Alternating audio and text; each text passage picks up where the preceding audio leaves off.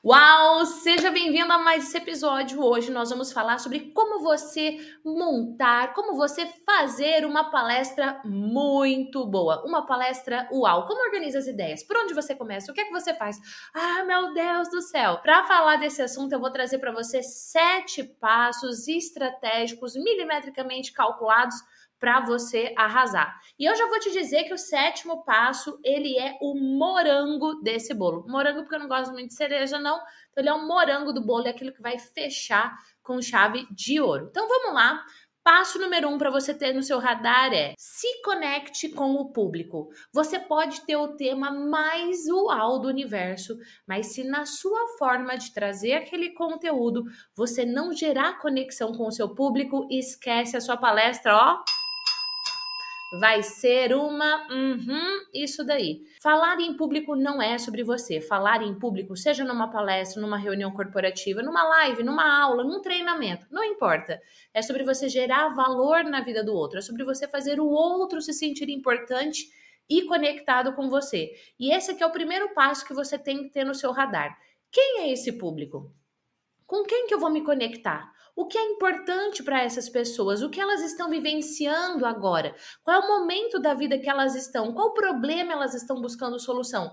Qual o sonho, qual o objetivo elas querem realizar? E aí, passo número dois, como você pode contribuir para isso com isso dentro da expertise, do conhecimento que você tem. E aí, pensando em como você vai contribuir, você vai escolher uma fatia, um pedaço de todo o seu conhecimento. E aquele seu conhecimento você vai compartilhar com a sua audiência. Agora, é importante você alinhar a forma que você vai compartilhar, porque não existe tema que é chato. Ah, esse tema aqui é muito chato, por isso que a palestra assim foi meio sem graça. Nada a ver. Existe palestrante chato que não domina o método efeitual na hora de fazer a sua palestra. E eu posso falar isso para você de boca cheia porque eu já treinei muita gente nessa vida que tinham temas extremamente técnicos e que arrasaram nas suas palestras. Inclusive, dentre mais de 60 palestrantes, foram eleitos a melhor palestra do evento.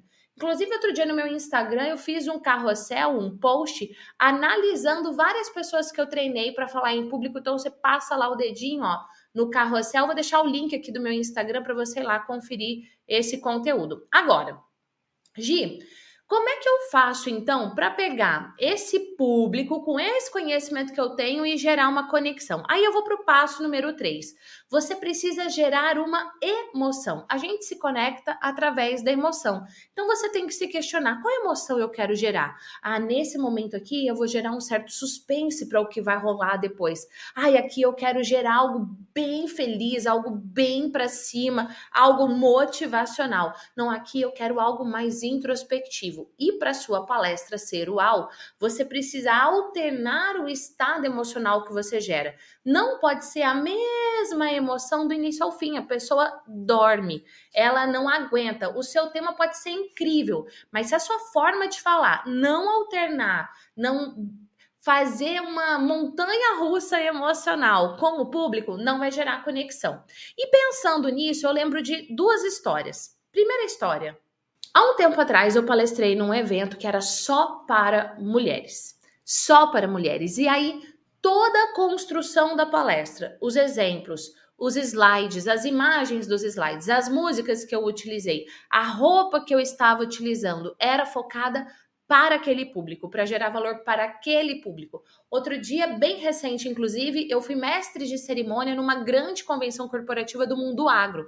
A escolha da roupa, os exemplos que eu trazia, as dinâmicas que eu fazia, as músicas que eu colocava, isso como mestre de cerimônia. Tô indo além do universo de palestras, porque o meu papel como mestre de cerimônias era linkar, costurar uma palestra com a outra, fazendo o público manter o seu nível de energia lá em cima. E a gente tinha mais de 800 pessoas na sala.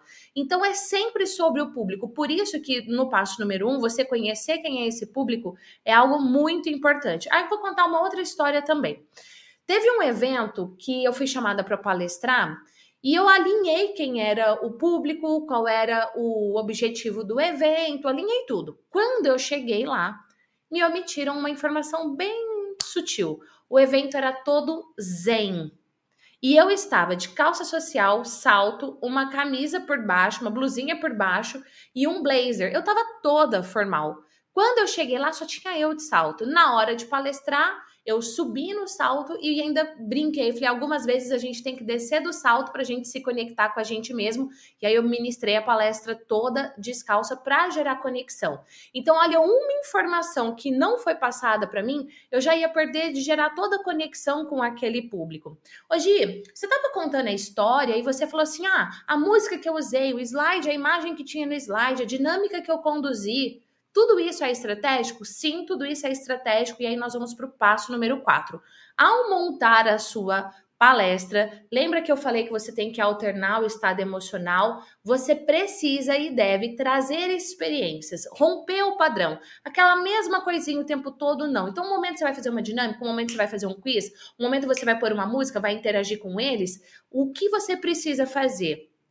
É importante você romper um padrão para não ficar o tempo todo a mesma coisa. Eu falo que é palestrante com voz de abajur é um saco, todo mundo dorme. Essa é a verdade.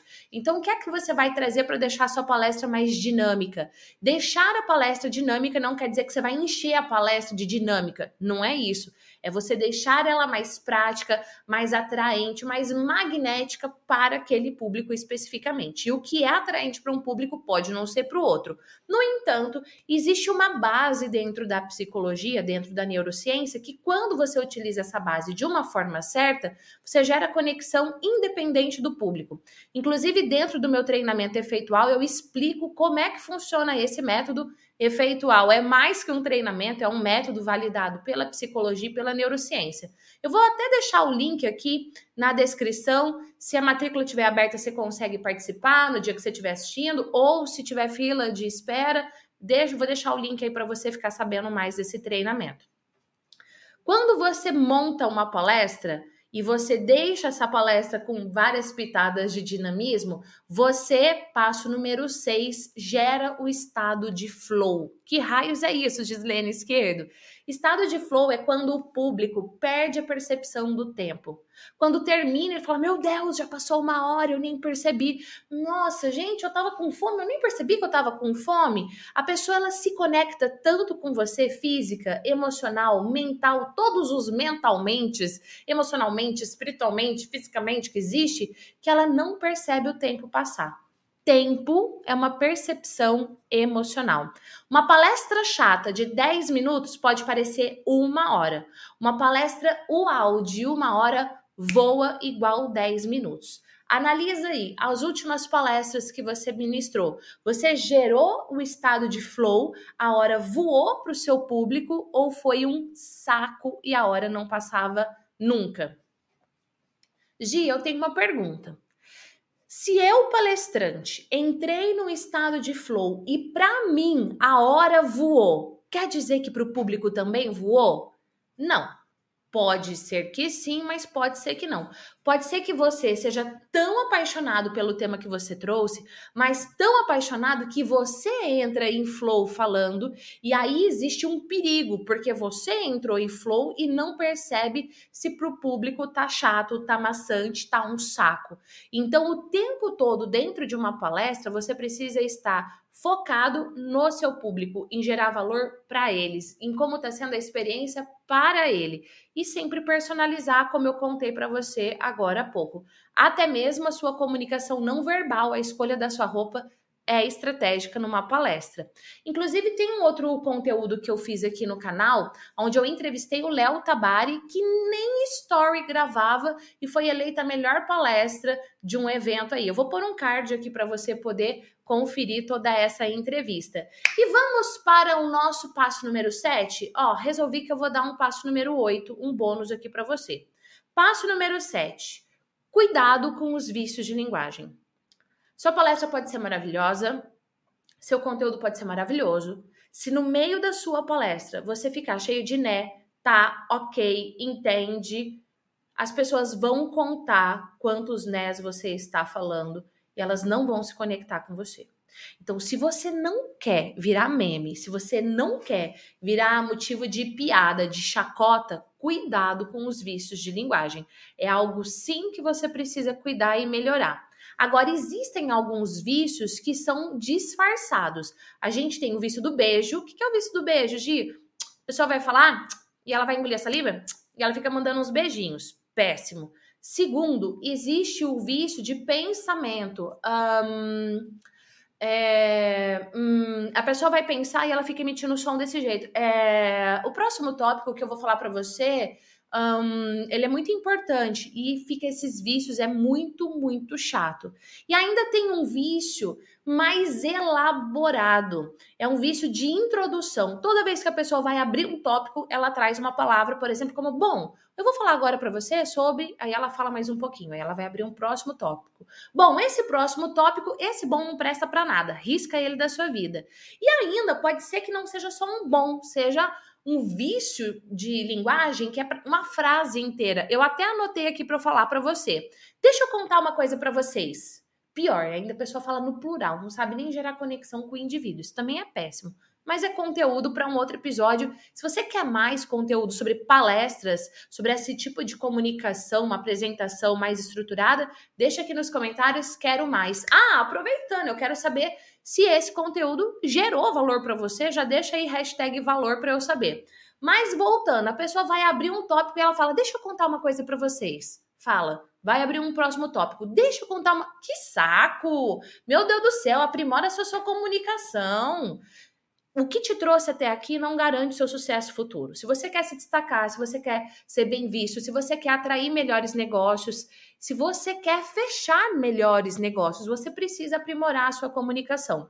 Nós estamos vivenciando uma era onde chove informação para todos os lados. Não basta você trazer uma informação para o público. Você precisa gerar uma verdadeira experiência, gerar o estado de flow, essa conexão onde o público não percebe o tempo passar. Aí eu pergunto para você, como é que está o nível dessa sua habilidade de se comunicar de forma influente?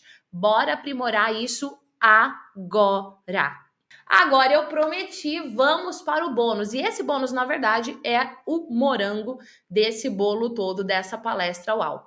Saiba exatamente qual é o resultado que você quer alcançar. Eu já falei isso nesse canal milhões de vezes, eu vou continuar falando a palestra, quando você vai montar, você começa, óbvio, sabendo qual é o público, óbvio, sabendo qual é o tema, mas qual é o resultado. Não é sobre sair falando por aí, blá, blá, blá, blá, blá, palestra. As pessoas estão cansadas de palestra, mas a palestra que gera resultado, que realmente agrega valor na vida do público e para o negócio, para a empresa que te contratou, aí é outra história. Então, se você tem interesse em vender palestras, eu vou dizer para você, não venda palestras venda resultados. Quando a pessoa faz o método efeitual, eu falo para ela: se você aplicar, você vai ter o resultado. Faça o mesmo na sua palestra, no seu treinamento, no seu curso. A pessoa aplica e ela tem o resultado. E eu tenho certeza que você vai ter muito e muito sucesso e vai ser aplaudido de pé, vai ser contratado e recontratado várias vezes. Agora, bora se aprofundar, desenvolver tudo isso, porque eu quero ver você sim sendo aplaudido de pé. Um beijo e até o próximo episódio. Tchau!